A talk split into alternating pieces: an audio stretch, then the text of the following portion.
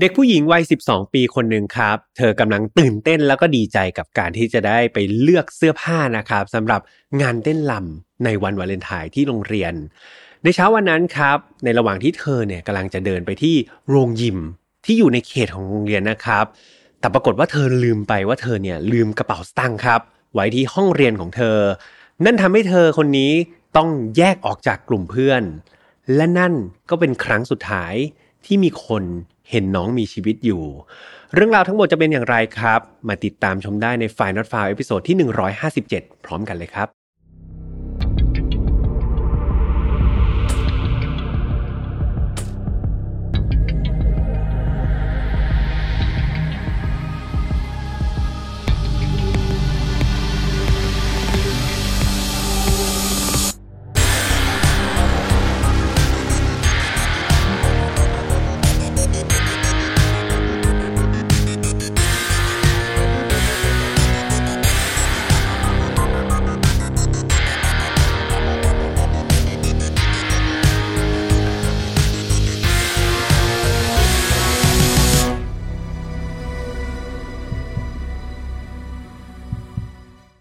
วัสดีครับ ยินดีต้อนรับเข้าสู่ Final f a r Podcast ครับ วันนี้คุณอยู่กับผมแฮมทัชพลเช่นเคยนะครับ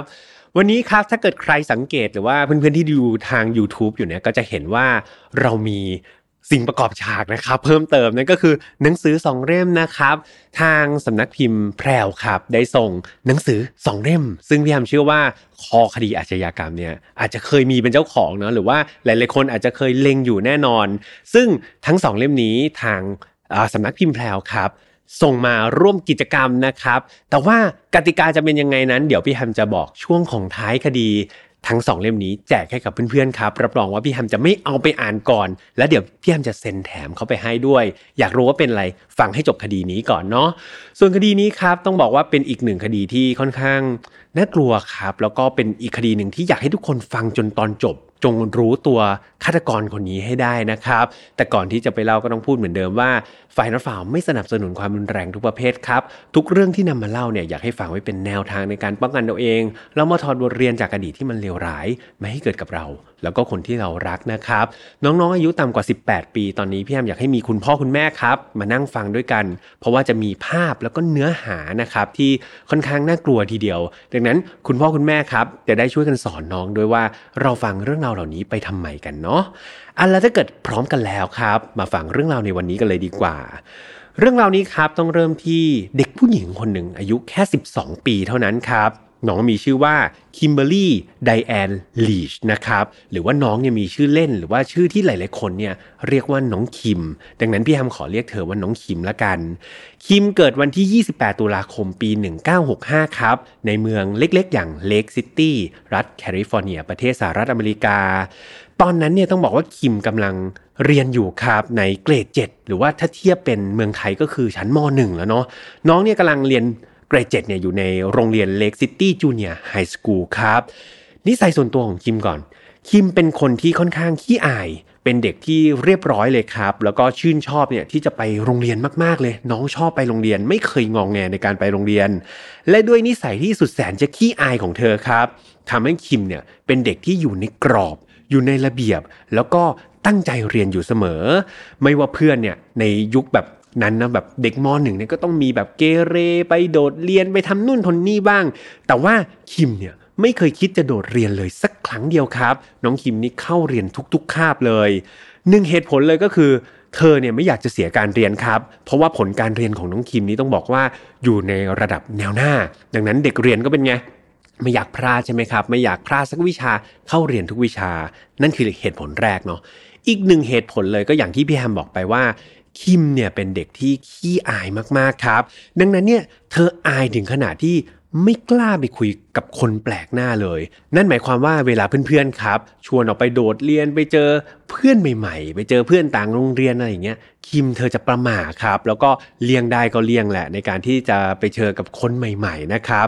ด้วย 2 เหตุผลนี้ครับทำให้การโดดเรียนของคิมเนี่ยไม่เคยเกิดขึ้นเลย แล้วก็เธอเนี่ยก็ชื่นชอบที่จะอยู่ในห้องเรียน แล้วก็เรียนหนังสือเป็นแบบนี้ไปเรื่อย ๆ อยู่แล้ว คิมใช้ชีวิตของเธอไปเรื่อย ๆ ครับจนกระทั่งในวันที่ 8 กุมภาพันธ์ปี 1978 วันนั้นเนี่ย 8 กุมภาพันธ์มันใกล้กับวันอะไรครับเพื่อนๆ ใกล้กับวันวาเลนไทน์ใช่ไหมครับ หลายๆคนบอกว่าหนูไม่มีแฟนค่ะ ก็หน้าเบ้กันไป ไม่เป็นไรครับ ก็ให้รู้ไว้นะครับว่า 8 กุมภามันใกล้กับ 14 กุมภาวันวาเลนไทน์ซึ่งตอนนั้นเนี่ยโรงเรียนของคิมครับ มีการจัดงานเต้นรำด้วยนะครับ ในวันวาเลนไทน์กิจกรรมนี้ทำให้แบบเด็กๆนะโดยโดยโดยเฉพาะเด็กผู้หญิงเนี่ยรู้สึกดีใจครับ แล้วก็ตื่นเต้นเป็นอย่างมาก แม้แต่คิมเอง คิมที่เป็นคนขี้อายเนี่ยก็ยังพลอยที่จะตื่นเต้นไปกับเรื่องราวที่จะเกิดขึ้นในวันวาเลนไทน์นี้ก็คือการจัดงานแต่งงานเอ่อการจัดงานเต้นรำนะครับ ไปด้วยกันเลย เธอนี่คุยกับคุณแม่เลยนะบอกว่าเนี่ยแม่เดี๋ยวกลับไปช่วงเย็นนะเดี๋ยวหนูกลับจากโรงเรียนเนี่ยแม่ช่วยพาหนูไปซื้อชุดเต้นรำหน่อย หนูอยากมีชุดเต้นรำแบบนู้นแบบนี้แบบนั้น ก็คุยกับคุณแม่คุณแม่ก็รับปากครับ บอกว่าเดี๋ยวตอนเย็นกลับมาเดี๋ยวไปซื้อด้วยกันนะ ในเช้าวันนั้นครับคิมก็เลยไปโรงเรียนด้วยแบบอารมณ์ที่แบบแจ่มใสสดชื่นใช่ไหมเพราะกำลังแบบอินอยู่กับเรื่องงานเต้นรำเลย แต่ว่าวันนั้นเนี่ยต้องบอกว่าสภาพอากาศก็มีฝนตกลงมาโปรยปลายเล็กน้อยครับพอไปถึงโรงเรียน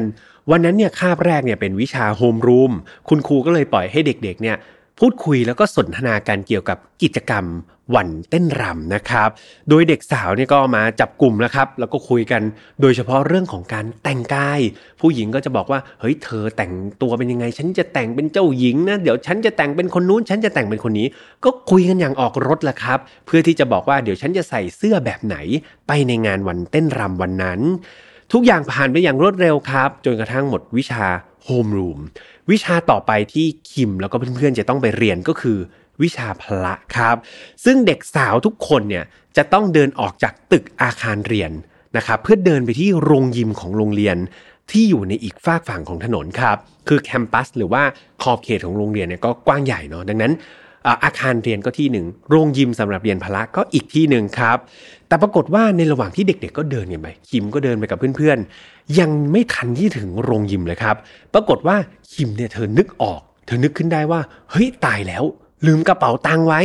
ลืมกระเป๋าเงินไว้ที่ห้องเรียนโฮมรูมครับ และด้วยความที่ระยะทางจากโรงยิมกลับไปยังห้องโฮมรูมเนี่ยมันใกล้ครับ คือมันห่างกันประมาณ 250 ฟุตเท่านั้นเอง คิมก็เลยบอกเพื่อนๆว่า ไม่เป็นไรเดี๋ยวเธอไปเปลี่ยนชุดไปเตรียมอะไรที่โรงยิมก่อนเลย เดี๋ยวฉันเนี่ยขอวิ่งกลับไป กลับไปที่อาคารเรียนนะ เพื่อที่จะไปเอากระเป๋าตังค์ก่อน เพราะว่าเดี๋ยวกลัวคนอื่นหยิบไปแล้วมันหาย เดี๋ยวไปเอากระเป๋าตังค์เสร็จเดี๋ยวฉันตามมา และนั่นครับ เป็นครั้งสุดท้ายที่มีคนพบเห็นคิมอยู่นะครับ เพราะว่าหลังจากนั้นเนี่ยไม่มีใครเจอน้องคิมอีกเลย เจ้าหน้าที่โรงเรียนครับ แล้วก็คุณครูเนี่ยต่างตื่นตระหนกเนาะกับการหายตัวไปของคิม มีการส่งคนครับที่เป็นเจ้าหน้าที่ในโรงเรียนเนี่ยช่วยกันตามหาน้องคิมทั่วบริเวณโรงเรียนเลยนะจนกระทั่งถึงเวลา 17นาฬิกาหรือว่า5โมงเย็นแล้วนะครับ แต่ปรากฏว่ามันไม่มีร่องรอยของน้องคิมเลย ตอนนั้นเจ้าหน้าที่โรงเรียนก็เลยรู้สึกว่ามันไม่ใช่เรื่องปกติแล้วครับ เด็กคงไม่สามารถที่จะไปแอบซ่อนหรือว่าไปโดดเรียนได้นานขนาดนั้น เขาก็เลยแจ้งข่าวนี้ให้กับผู้ปกครองครับ หรือว่าครอบครัวของน้องคิม รวมถึงมีการแจ้งเจ้าหน้าที่ตำรวจด้วย จากการสอบถามผู้คนในละแวกนั้นครับ ได้มีพยานคนหนึ่ง พยานคนนี้เป็นนักดับเพลิงนะครับ ซึ่งเขาอยู่ในบริเวณโรงเรียนพอดี เขาให้ได้ให้ปากคำว่า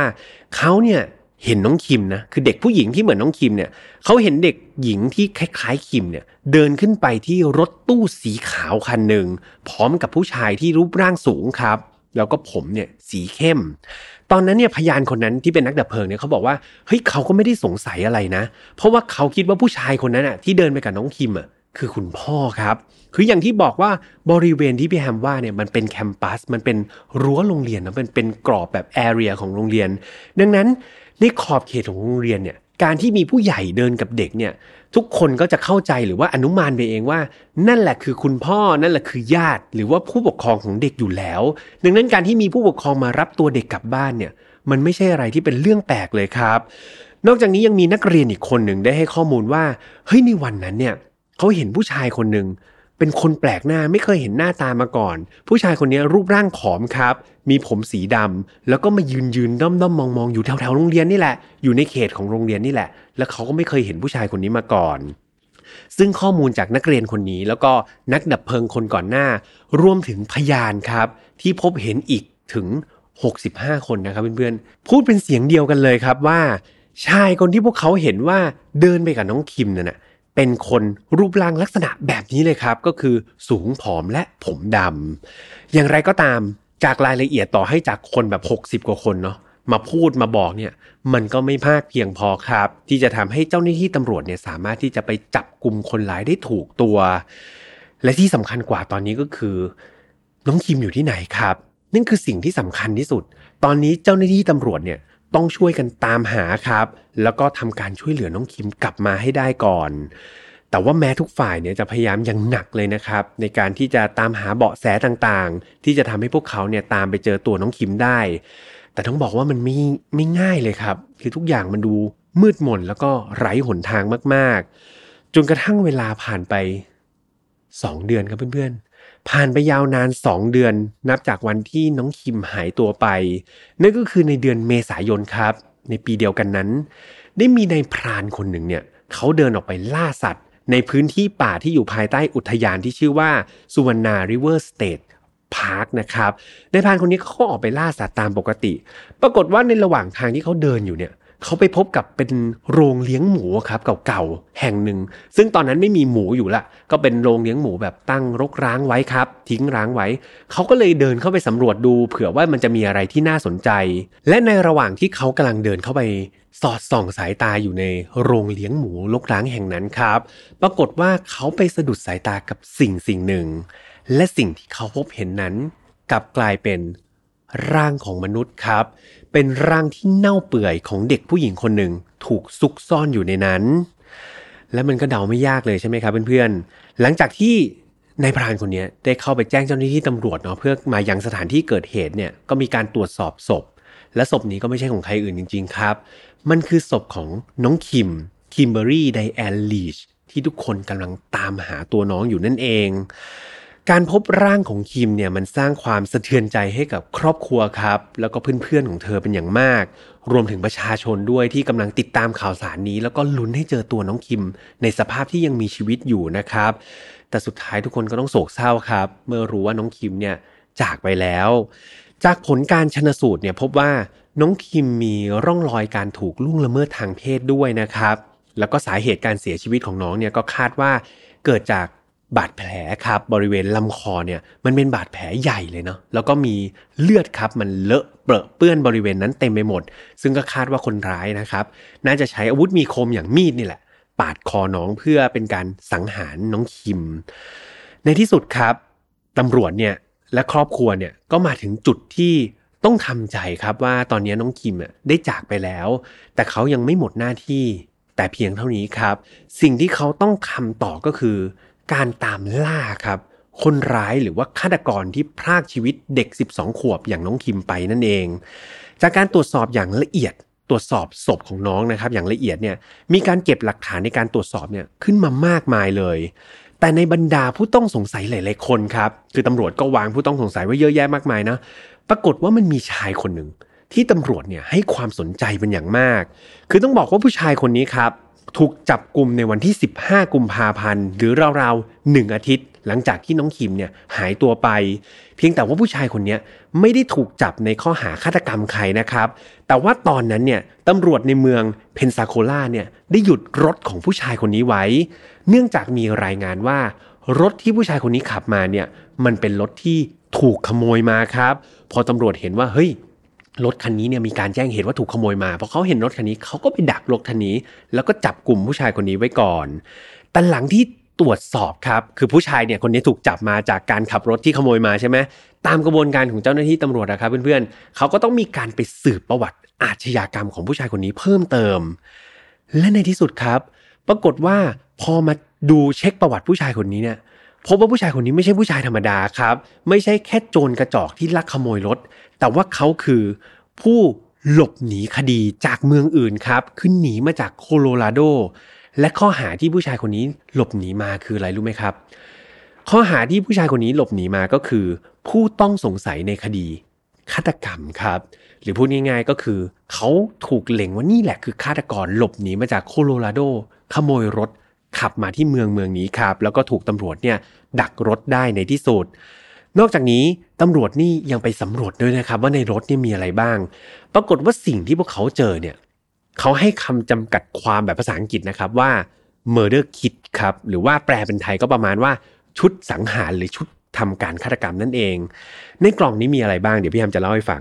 ในกล่องเนี่ยมันมีถุงมือสองข้างครับ ซึ่งปกติเราซื้อถุงมือมาเนี่ยมันก็ต้องเป็นเข้าคู่กันใช่ไหม แต่ปรากฏว่าถุงมือสองข้างเนี่ยมันไม่เข้าคู่กันครับ คนละสีคนละแบบกันเลย นอกจากนี้ยังมีพวกสายไฟ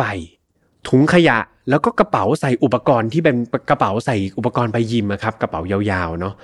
ข้างในครับยังมีเชือกเป็นราวตากผ้านะครับเป็นเชือกที่ใช้ทำราวตากผ้าสีขาว แล้วก็ผ้าคลุมเตียงด้วย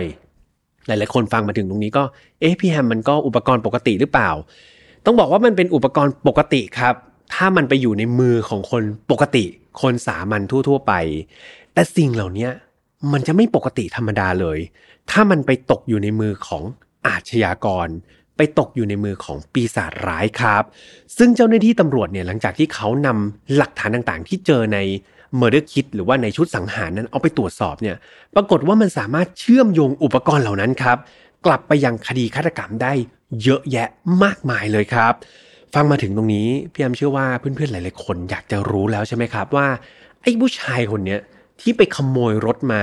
ผู้ชายคนนี้ที่หลบหนีคดีฆาตกรรมมา ผู้ชายคนนี้ที่มี Murder Kit หรือว่าชุดสังหารหลบอยู่ในรถเนี่ย ผู้ชายคนนี้คือใครกันแน่ พียงต้องบอกเลยว่าถ้าบอกชื่อไปเนี่ย หลาย ๆ คนน่าจะรู้จักครับ เพราะว่าในโลกใบนี้มันมีปีศาจอยู่ในร่างมนุษย์เนี่ยที่มีจิตใจโหดเหี้ยมเนี่ยสังหารเหยื่อไปมากมายหลายคน และหนึ่งในนั้นก็คือชายคนนี้ครับ ชายที่ถูกจับกลุ่ม ชายที่มีชื่อว่าเท็ดบันดีครับเพื่อนๆ หลายๆคนฟังมาถึงตรงนี้น่าจะอ๋อกันหมดเลยครับ ผู้ชายที่ถูกจับคนนี้คือเท็ดบันดี้และพี่แฮมเชื่อว่าแฟนๆ อาชญากรรมที่ฟังคดีอาชญากรรมมามากมาย ต้องรู้จักชายที่ชื่อว่าเท็ดบันดี้นี้อย่างแน่นอนครับ เท็ดบันดี้ก็คือฆาตกรครับในคราบของชายหนุ่มหน้าตาดี อนาคตไกลดูมีความรู้ใช่ไหมครับ แต่เขาเนี่ยก่อคดีทั้งคดีข่มขืน แล้วก็ฆาตกรรมหญิงสาวเนี่ยอย่างต่อเนื่องเลย ซึ่งเฉพาะที่มีการยืนยันเนี่ยมากถึง 36 ชีวิตเลยนะครับ คือต้องบอกว่าในตอนที่เท็ดบันดี้เนี่ยถูกจับกลุ่มเนี่ย เขากำลังถูกสืบสวนแล้วก็ดำเนินคดีอื่น ๆ อยู่แล้วนะก่อนหน้าเนี่ยที่เขาหลบหนีมาเนี่ยเขามีคดีอื่นติดตัวมาอยู่แล้วครับ แต่ภายหลังเนี่ยมีการพบศพน้องคิมนะอย่างที่พี่แฮมบอกไปว่ามีการพบศพน้องคิมในเดือนเมษาเนี่ย เจ้าหน้าที่ตำรวจก็เลยเริ่มสงสัยครับว่า เป็นมันเป็นไปได้หรือเปล่านะที่น้องคิมเนี่ยอาจจะเป็นหนึ่งในเหยื่อของนายเท็ดบันดี้คนนี้ด้วย ก็อาจจะเป็นไปได้ครับ อย่างไรก็ตามเนี่ยหลังจากที่ตำรวจเนี่ยไปสอบปากคำเนาะไปเค้นอย่างหนักเลยกับนายเท็ดบันดี้ว่าเฮ้ยแกมีส่วนเกี่ยวข้องกับคดีฆาตกรรมน้องคิมหรือเปล่า ปรากฏว่าเท็ดนะครับให้การปฏิเสธทั้งหมดเลยเขาปฏิเสธอย่างหนักแน่นเลยว่าเขาเนี่ยไม่เคยรู้จักไม่เคยพบเห็นน้องคิมมาก่อนเลยแม้แต่ครั้งเดียว และเขาก็ยืนยันว่าเขาไม่มีส่วนเกี่ยวข้องใด ๆ กับคดีฆาตกรรมน้องคิมเลย แต่หลังจากที่เจ้าหน้าที่ตำรวจได้นำหลักฐานต่างๆ กับเพื่อนๆที่พบบนร่างของน้องคิมเนาะ โดยเฉพาะเส้นใยครับตำรวจไปเจอเส้นใยผ้านะที่อยู่บนตัวน้องคิมเนี่ย ซึ่งตรวจสอบแล้วมันไม่ใช่เสื้อผ้าของน้องคิมแน่ๆ แต่มันกลับไปตรงกับเสื้อแจ็คเก็ตครับ เส้นใยนี้มันดันไปตรงกับเศษผ้าเสื้อแจ็คเก็ตของเท็ดบันดี้พอดิบพอดีเลย ไม่เพียงเท่านั้นครับ หลังจากที่ตรวจสอบรถที่เท็ดขโมยมาเนี่ย ปรากฏว่ามันมีการพบ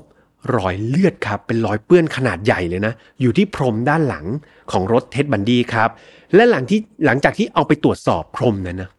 ปรากฏว่าพอไปพิสูจน์เลือดแล้วเนี่ย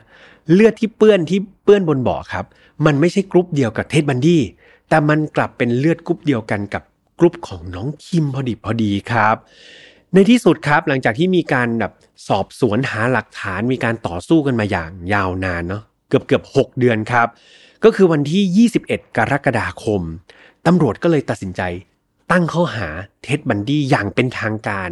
เกี่ยวกับคดีฆาตกรรม น้องคิมเบอรี่ไดแอนลีชคนนี้ด้วย ตลอดการ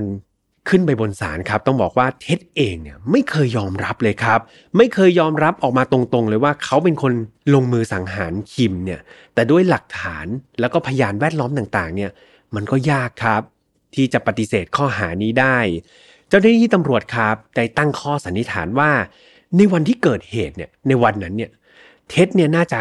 ขับขับรถตู้สีขาวนะครับที่ขโมยมาเนี่ยไปจอดแถวแถว Lake City Junior High School ก็คือโรงเรียนของน้องคิมเนาะแล้วเขาก็ไปด้อมด้อมมองมองอยู่แถวแถวโรงเรียนเพื่อหาเหยื่อ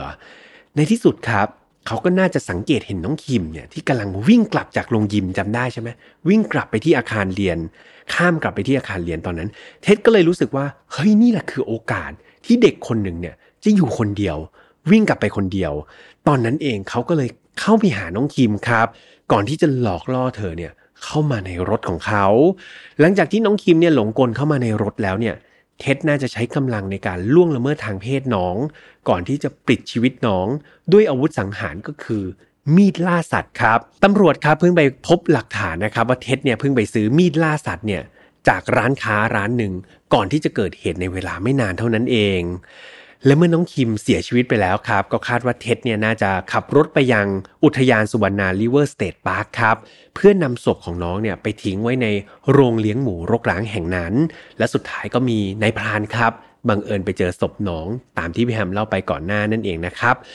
การดำเนินการในขั้นศาลเนี่ยต้องบอกว่าถ้าเป็นเพื่อนที่เคยดูสารคดีของเท็ดบันดีเนี่ยก็จะทราบกันดีว่าเท็ดบันดีเนี่ยทำหน้าที่เป็นทนายความให้กับตัวเองด้วยนะครับเขาก็ขึ้นไปว่าความแล้วครับ ใช้แบบความสามารถทางด้านวัฒศิลป์ของเขาเนาะในการว่าความร่วมถึงคดีนี้ด้วยครับ เขาก็ไปต่อสู้ในขั้นศาล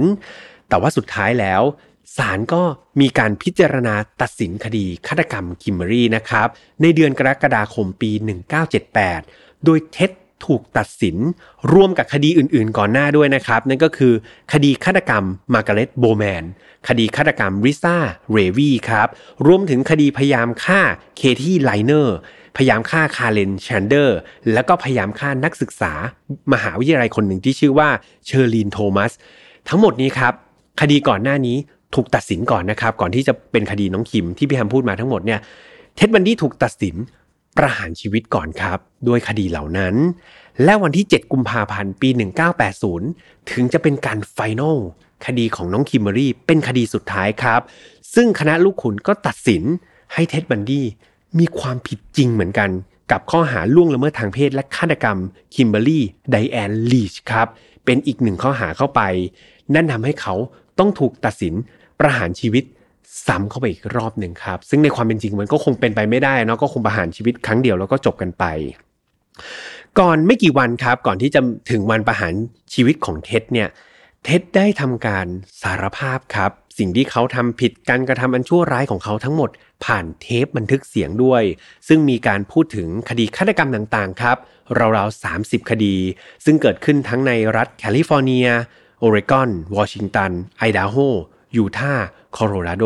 แล้วก็แคลิฟอร์เนียครับเขาแบบก่อเหตุในหลายเมืองมากๆเอ่อแล้วก็ช่วงเวลาก็คือที่ก่อเหตุตั้งแต่ปี 1973 จนถึง 1978 ครับแต่ว่าเจ้าหน้าที่เนี่ยเชื่อว่าสิ่งที่เท็ดมันดีเล่ามาในเทปบันทึกเสียงนะมันเป็นแค่ส่วนหนึ่งเท่านั้นเอง น่าจะยังมีอีกหลายคดีเลยครับ ที่เขาตกหล่นไปหรือว่าเขาไม่ได้เล่าให้ฟัง รวมๆแล้วเนี่ยตำรวจเชื่อว่าเท็ดน่าจะสังหารเหยื่อไปไม่ต่ำกว่า 100 คนนะครับ และสุดท้ายเนี่ยตำรวจเชื่อว่า น้องคิมเบอรี่คนนี้ครับที่พี่แฮมเล่ามาตั้งแต่ต้นเนี่ยน่าจะเป็นเหยื่อรายสุดท้ายของเท็ดบันดี้ครับ ในที่สุดในวันที่ 24 มกราคมปี 1989 เท็ดบันดี้ถูกส่งตัวไปยังเก้าอี้ไฟฟ้าครับ ซึ่งเป็นสถานที่สุดท้ายในชีวิตเขาแหละ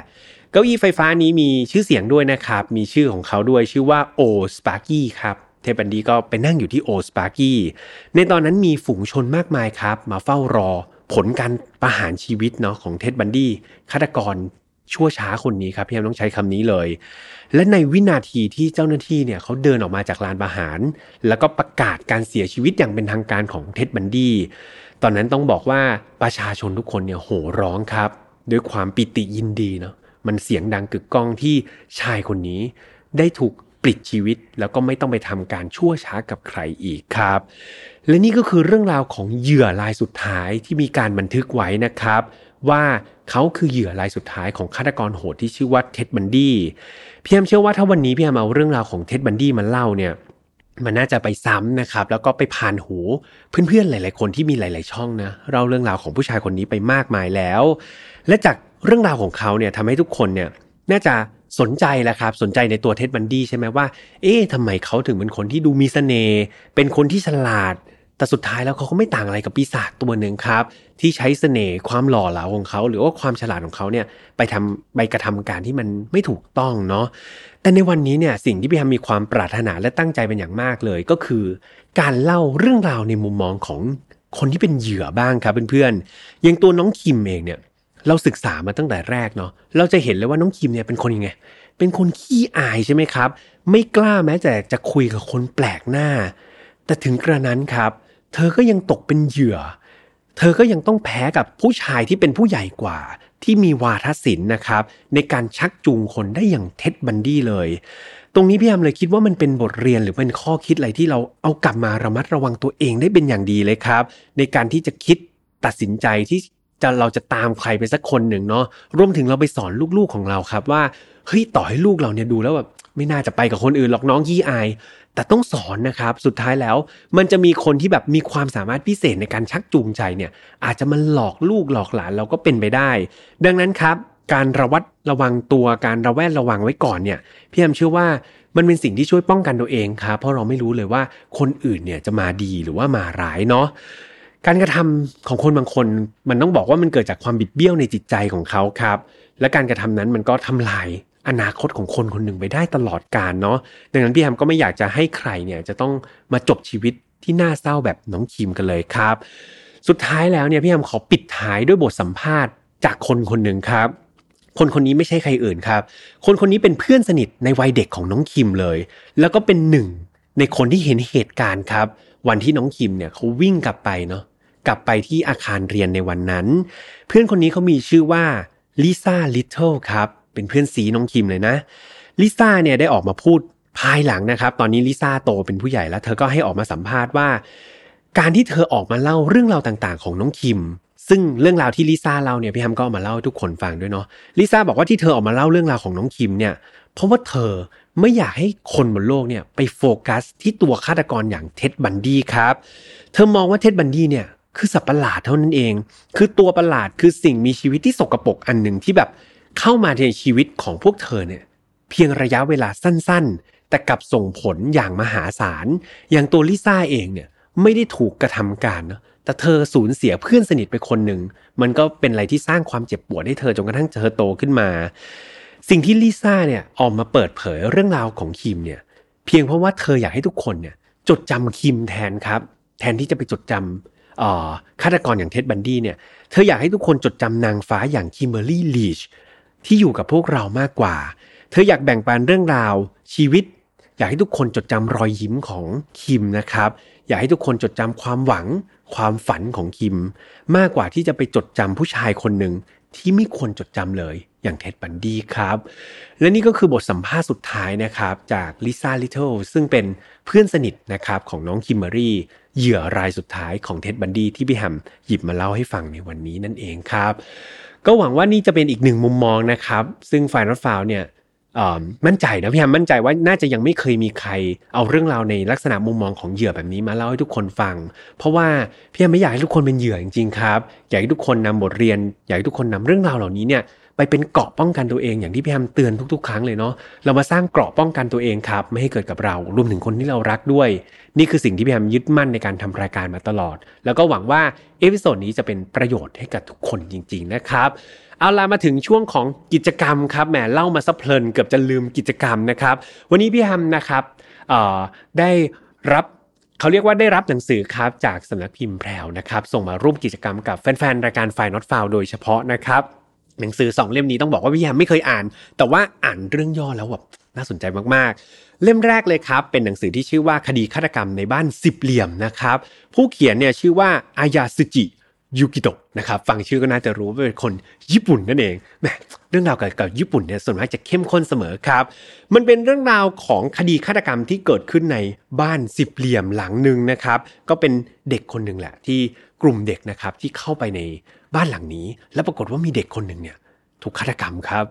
เด็กอีก 9 คนที่เหลือก็เป็นไง ต้องตามสืบหาตัวฆาตกรครับแหม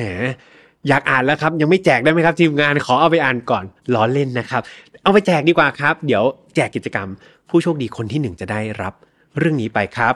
มาเรื่องที่ 2 กันดีกว่า อีกเรื่องหนึ่งก็น่าสนใจไม่แพ้กันครับ เป็นเรื่องคดีฆาตกรรมในคฤหาสน์แมวดำครับ เจ้าของผลงานเดียวกันเลยนะครับ เป็น คดีที่แปลมาจากภาษาญี่ปุ่นเนาะก็เป็นเรื่องราวของคฤหาสน์หลังหนึ่งครับ ซึ่งมีเด็กๆ 4 คนเข้าไปในคฤหาสน์หลังนี้ แล้วในคฤหาสน์หลังนี้เนี่ยเขามีผู้ดูแล ซึ่งผู้ดูแลเนี่ยบอกว่าสูญเสียความทรงจำนะจำอะไรไม่ได้ แต่ปรากฏว่ามันมีเหตุการณ์เหตุการณ์หนึ่ง ซึ่งกลุ่มเด็กชายทั้ง 4 คนเนี่ยต้องช่วยเก็บเป็นความลับ แต่ความลับมันไม่มีในโลกครับ เพราะปรากฏว่าผู้เฝ้าสถานที่แห่งเนี้ย เขาแอบบันทึกอะไรบางอย่างไว้ โอ้โห แต่สิ่งที่เขาบันทึกนั้นจากชายที่ไร้ความทรงจำเนี่ย มันจะเป็นนิยายที่แต่งขึ้น หรือมันคือเรื่องจริง ต้องไปไขในหนังสือเล่มนี้ครับ เดี๋ยวพี่แฮมเซนให้ทั้งสองเล่มแล้วก็แจกให้กับผู้โชคดีด้วย ติดตามกิจกรรมได้นะครับ ว่ากิจกรรมนั้นเป็นอย่างไรเนี่ย ในโพสต์เดี๋ยวเราจะมีโพสต์กิจกรรมพิเศษนี้ใน Mission to Pluto นะครับ เดี๋ยวยังไงกฎกติกาต่างๆเนี่ยไปอ่านรายละเอียดได้ในแฟนเพจของ Mission to Pluto ได้เลยนะครับ ติดตามกันไว้ด้วยสำหรับแฟนๆ Final f i l e ครับ เราออกอากาศแบบนี้ทุกวันอังคารครับ ทางช่องของ Mission to Pluto เวลา 6 โมงเย็นนะครับ ช่องทางเดิมเลิมเลย ไม่ว่าจะเป็น YouTube Spotify SoundCloud Podbean Apple Podcast ครับ ใครที่ชอบฟังช่องแยกก็เรามีใน Spotify แล้วก็ Apple Podcast ด้วยโลโก้สีแดงๆเนาะตามไป Follow แล้วตามไปฟังกันได้ ส่วนใครครับ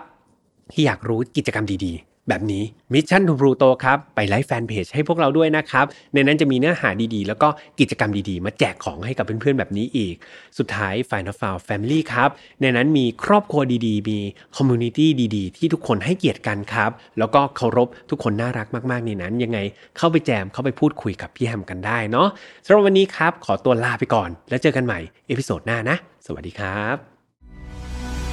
Mission to Pluto Podcast let's get out of your orbit พบกับเรื่องราวที่คุณอาจจะหาไม่เจอ แต่เราเจอใน f i n a l f i l e Podcast